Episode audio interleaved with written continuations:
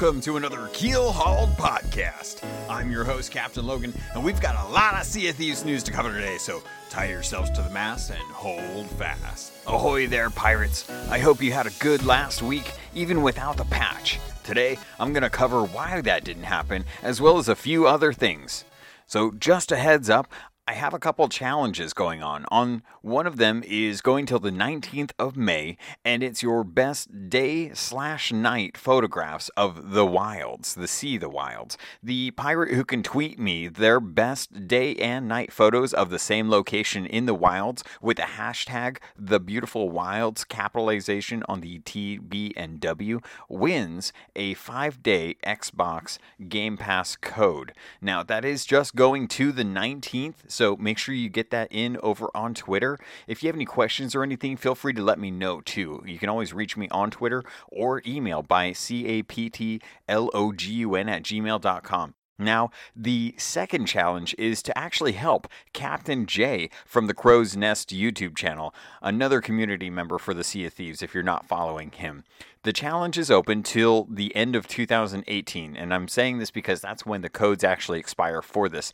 And it's simple find Armament J somewhere in the game. Take a photo of that and tag myself at Captain C A P T underscore L O G U N and at crow's nest underscore TCN on Twitter, and you'll win four codes two from me and two from Captain J for five days of Xbox Live. That's almost a full month of Xbox Live for free, and this is just to help Captain J find his name in game because he knows it's in there, but he hasn't been able to find it and he wants to kind of know where it's at. So if you've seen those little Easter eggs around in the world and you've been wondering who those people are, those are familiar deckhands as well as community members in the Sea of Thieves that got their names, their tag names in the actual game. So help Captain J, help myself kind of find out where that is, and you'll actually get yourself 20 days worth of Xbox Live for free. All right, next up on today's docket, I'm going to talk a little bit about why we didn't get a patch last week. And a lot of it has to do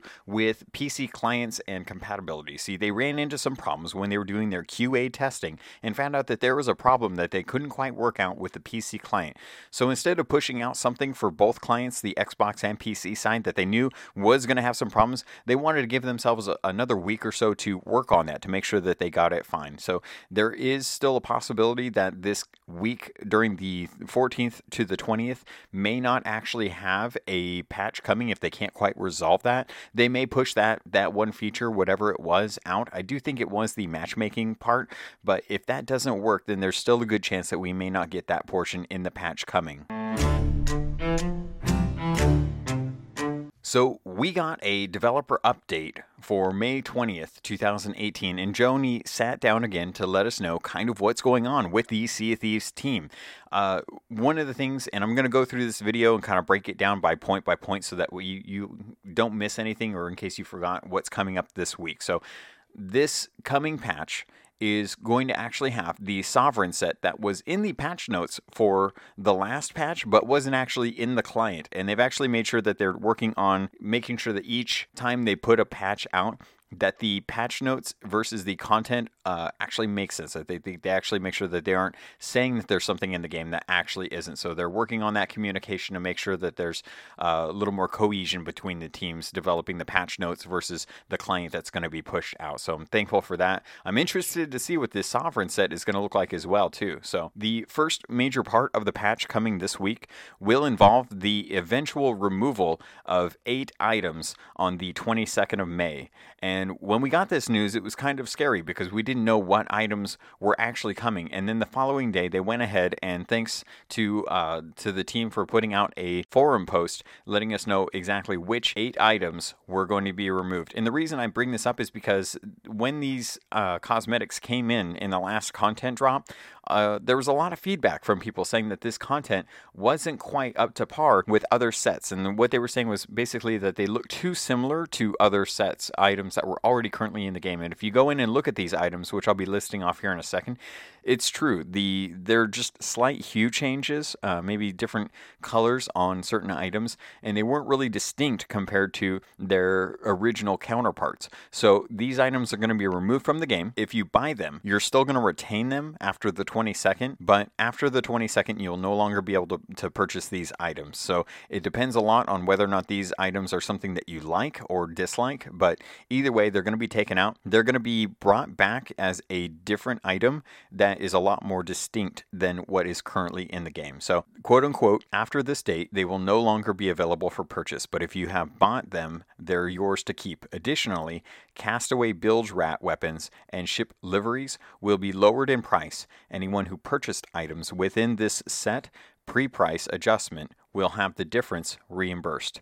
We'll also be introducing new, more varied cosmetics to the game within a few couple weeks. So I'm going to go ahead and list off what those items are, as well as their relative cost, and then how much it'll basically cost to purchase all of these items. So starting with the figureheads, there were four figureheads that were tagged as something that they're going to be removing, and that's the Scurvy Bilge Rat, figurehead at 140,000. There's the Castaway Bilge Rat, which is at 140,000. The Grand Admiral figurehead, which is the 70,000, and then the Ruffian Sea Dog figurehead at 70,000. So the subtotal for those four items is going to come up to 420,000. So those, if you're looking at the game, are going to be some of the anglerfish, one of the lions, and then one of the skeleton figureheads. So those are going to be removed after the 22nd. The weapons that we're told are four weapons, and it's from the same sets the Scurvy Bilge Rat Cutlass, which is 20k, the Castaway Bilge Rat Cutlass, which is also 20k, the Grand Admiral Cutlass, which is 10k, and then the Ruffian Sea Dog Cutlass, which is at 10k. So, and that's a subtotal for 60k as well. So, to be able to buy all of these items, you need to have 480,000 gold. Now, I'm going to urge you take a look at these items before you rush out and have that that that fear of missing out on these disappearing and not being able to hand them because some of those really are very light changes, especially some of the cutlasses. The Scurvy Bilge Rat and the Castaway Bilge Rat are very, very light as far as the changes between the original Bilge Rat cutlass. So spend your money wisely. It's not going to be a huge thing, but if you're one of those few people that like to have everything in the game, even if it's taken out later on, to be able to show off to older players and say, like, hey, you know, I got this when the game was still in its infancy and they're no longer available due to uh, customer or due to player feedback, then you'll be able to do that, but it's going to come to the tune of 480k. So, the second major part of this week's patch is managing player slots. And this is something, like I mentioned last week, this is a feature that's been in the works, or been in the works since I'd say, I think, three weeks prior to the launch of the game. Uh, this is also the most likely reason why the patch was delayed. I can imagine this is probably something that's really hard to coordinate with other people and manage through the PC client uh, when you are matchmaking. So the they Joe Neate talked about basically how they were running into problems with the PC client, and I can imagine this is probably what it had to deal with. But I'm looking forward to this actually being in the game because currently, as it stands, you have to anticipate whether or not you're going to have other people join you when you start a voyage because once you start a voyage that's it you're locked in you're going out you're sailing you're getting things to turn in and you actually have to go physically turn those things into an outpost to get credit for them. So giving us the ability to start with a three man team on a galleon and lock out a fourth slot if we don't want someone joining in knowing that someone might eventually get home and join up is is going to be nice to be able to have that. So that being said, I also really enjoy being able to have uh, public slots available. So, say I have a fourth person, and that fourth person needs to leave. Sometimes it is nice uh, to to be able to have another person come in that I don't know to join up and get to meet them and help them kind of as they're working towards their way to Pirate Legend. Some of the other features that they are working about, I'm going to cover real quickly. Uh, the first one that's worth checking out is just how sneaky you're going to be able to be when taking on other ships. So, gamer tags will now be hidden when you're underwater, uh, though we we won't know till the patch is out if this is just for enemies or if it's for crewmates as well, because that can be kind of tricky. Uh, I know that there's been many a times that I've been tipped off to a pirate trying to board because I could see their gamer tag underwater especially with powder kegs or when we're chasing after someone and we see someone kind of going by the ship as we're sailing by and them trying to capture or jump onto the actual uh, ladder to be able to drop our anchor. So it'll be nice to see how this works. Uh, I'm hoping that it's not just limited to underwater. That eventually we have things like where the the dark uh, or, or at nighttime basically is another way that we can kind of be sneaky as well too, so that in one of the videos they actually showed a, a sloop crew sailing up next to a galleon, and that galleon didn't realize that the sloop crew had actually boarded them and taken a chest, jumped on, and then sailed away. That's almost impossible unless everyone on a galleon is actually on an island uh, fighting skeletons or, or looking for treasure and stuff. It's almost impossible to get to a, a, a ship without them knowing. And I think if we implement ways where it's harder to see ships at night as well as gamer tags, it will definitely open up a lot more room for that kind of sneaky behavior where you're actually rewarded for turning off all of your lanterns because even even at night when you are sailing, if you have all of your lanterns out, while it is harder to distinguish ships from islands or uh, cannon towers at forts, it's not impossible. And I feel like that maybe we could we could darken things down, maybe make it a little more difficult for ships to be seen at night when their lights are completely off. Kind of reward that that experience of sailing in the night as as pirates would. The next interesting thing that I thought was kind of cool that Joe Neate talked about was one of the engineers was working on kind of a side project that allowed players to be able to share resources that are gatherable. So I'm talking about bananas, planks, and cannonballs. That's typically something that you go out and it's a limited resource, and you typically only have five bananas and five planks and 10 cannonballs. So if, say, for example, you're on an island and you're actually fighting a bunch of skeletons, say like flintlock pistol skeletons who are very deadly, and you run out of bananas because you're taking on multiple waves, if someone comes uh, ashore after spawning and grabs a bunch of bananas, they can actually bring you some as well, and you can actually trade that. So if you're looking to do this, the way to do it is to hold out your banana or hold out your cannonball and use the secondary function as if you were showing someone a compass or a pocket watch and they can then pick it up as if it was a piece of loot. So it's it's an interesting mechanic to see. I, I'm curious to know just how much use this will get and if this is going to be something that is going to be extended past limited supply. So the thing that comes to mind is something I talked about a while ago, which is gold. Uh, gold is not currently transferable between characters because it opens up a wide problem of selling gold online. Uh, but it is kind of a nice thing to be able to give someone gold that wants to buy something that may not have the gold at the time or the time to grind it out. So that's something I'm looking to see if that gets changed. A quality of life improvement that I would suggest, since this is something that is being paid attention to, deals with the Merchant Alliance crates, uh, specifically ones where you have to put resources in them. Because currently you have to interact with the crate, and then you have to click a button or click a, an item to say uh, store banana, and you have to click that multiple times. As opposed to with the barrels, if you're just holding the items, it gives you the opportunity to put them in the barrel automatically. It's not something you have to actually interact to open up the barrel to put stuff in. So curious to know if that's something that they would take a look at, see if that's something that is possible or something that they just don't think is is as bad uh, of a of a quality of life issue. One of the next things on the video that I want to cover that I think is really great is the chances of castaway chests at higher gold hoarder levels has actually been reduced. I, I know this is a welcome change for me. I as always I've always wondered why we tended to get more maps with the same pool of chests instead of higher level chests with fewer maps. So currently the way the system work works is once you hit certain levels or certain level reputation levels with a faction, especially the gold hoarders factions, the number of islands you go to visit typically increases, but the quality of the chests don't. Uh, you're still just as likely to get a castaway chest at lower levels as you are at higher levels, but the benefit of the higher levels is you have more opportunities to go dig up chests, which doesn't make much sense when if you have fewer islands to go visit and the same pool of uh, same pool of chests, then it's potentially better for you to chain multiple quests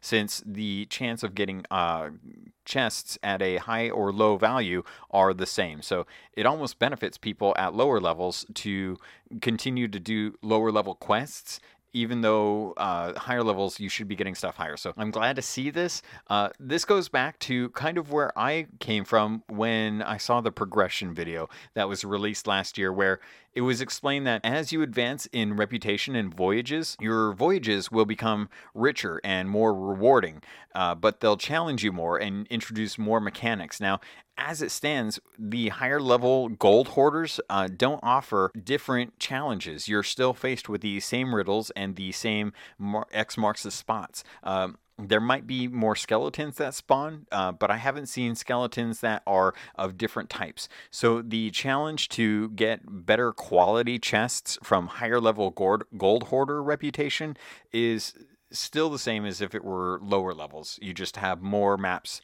in the voyage. So I'm hoping that this change is really kind of benefiting the people that are at higher levels that can't uh, take advantage of of going out and getting smaller quests or smaller number of quests. That's a lot of the reason why I think a lot of people are throwing down quests, checking to see if it has any riddles, and then canceling it if it does, and going with ones that have more maps that actually have X marks the spots. Right, so Joe then reiterates how The Hungering Deep does have the shortest development time and will have some light puzzle solving and collaboration between players. They're getting this content out as soon as possible, and I know a lot of players were hoping that it would be early May, as some sites were reporting. Going back, I can't find anything that stated this was the plan, and I, I always figured that they would want to give the development team as much possible time uh, since this was something that was being pushed up from potentially June. Given that they stated the work that started working on the Hungering Deep right after launch at the end of May is probably where I would expect this to to land, especially since it would be about two full months of time to work on it. Since this patch is bringing a lot of quality of life changes, don't be surprised if the following week's patch implements the teasers for the Hungering Deep, and the last week of the month we get the Hungering Deep release.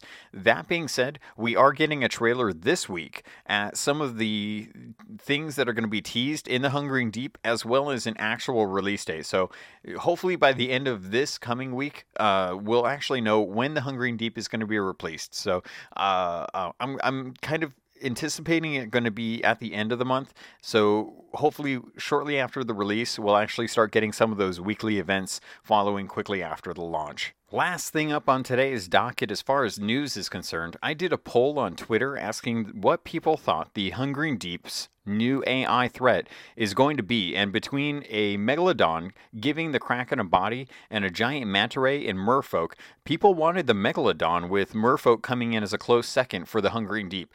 Not many people seem to think that it would be a giant devil ray. Uh, something I'm personally curious to see get implemented since there's a lot of artwork around on a lot of the islands suggesting that it's actually a thing that people had to deal with.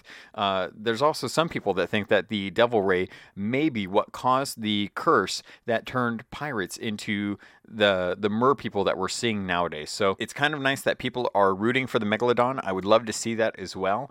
I am still kind of thinking that there's a possibility it's going to be a body for the Kraken, though I am hoping more for uh, either like a whale or a manta ray or a sea monster or a megalodon of some sorts, as opposed to uh, just kind of fighting mer people in, in the water. So we'll kind of see. They're talking about that light puzzle work. Uh, I think that might be something to do with some of the ruins under the water uh, in some of the caverns where you see like a place where you could potentially put a stone, and there's some archways that are very kind of lost city kind of uh, I, I, don't even really know how to explain it, but ancient ruins that you see underwater that could potentially open up a new area of the world to us or give us uh, kind of new quests. So I'm interested to see how that works out.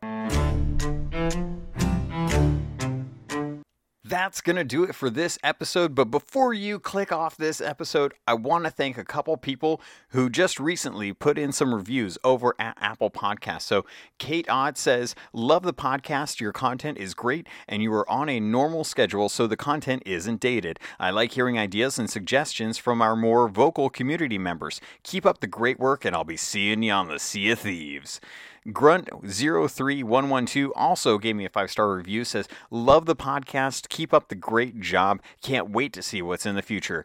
Grunt, I can't wait to see what's in the future either. I'm looking forward to it. So I'm going to let you guys know too. If you want to have your review read out, I'm going to be going back through all the other podcast reviews in future episodes as well. So if you put one in, I'm going to get to you. Don't forget about that. So if you want to be uh, the next one, go to Apple Podcasts, leave me a, uh, an honest review with a star rating that you feel is appropriate for the podcast. I welcome all feedback as well too. So if there's something you would like to see, feel free to jump in the Discord too. I've got a channel in there for feedback. Uh, the Discord is great. It's a, a small, tight knit group of, of, people that are very welcoming. They've all come from, uh, most of the people have actually come from the podcast. So if you're looking for people that enjoy the podcast, enjoy Sea of Thieves, and love hearing about news as it comes out, click the link in the show notes.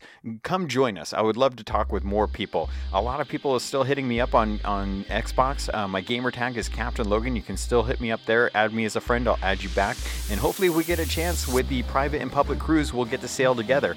If you want to get a hold of me in other ways, there's always other ways. Twitter's a great one at CAPT underscore LOGUN. Don't forget about those contests, as well as the email CAPTLOGUN at gmail.com. If you're one of the email type of people that like to send in your feedback, I more than welcome it and I will be happy to read it, whether it's good or bad. Doesn't matter to me. I want to make sure that you guys are heard. So thank you very much. I love you, pirates. You pirates are awesome. Thank you for listening. I love talking with you about this game, and I can't wait to see what's coming in the next couple weeks. Look forward to sailing with you on the Sea of Thieves.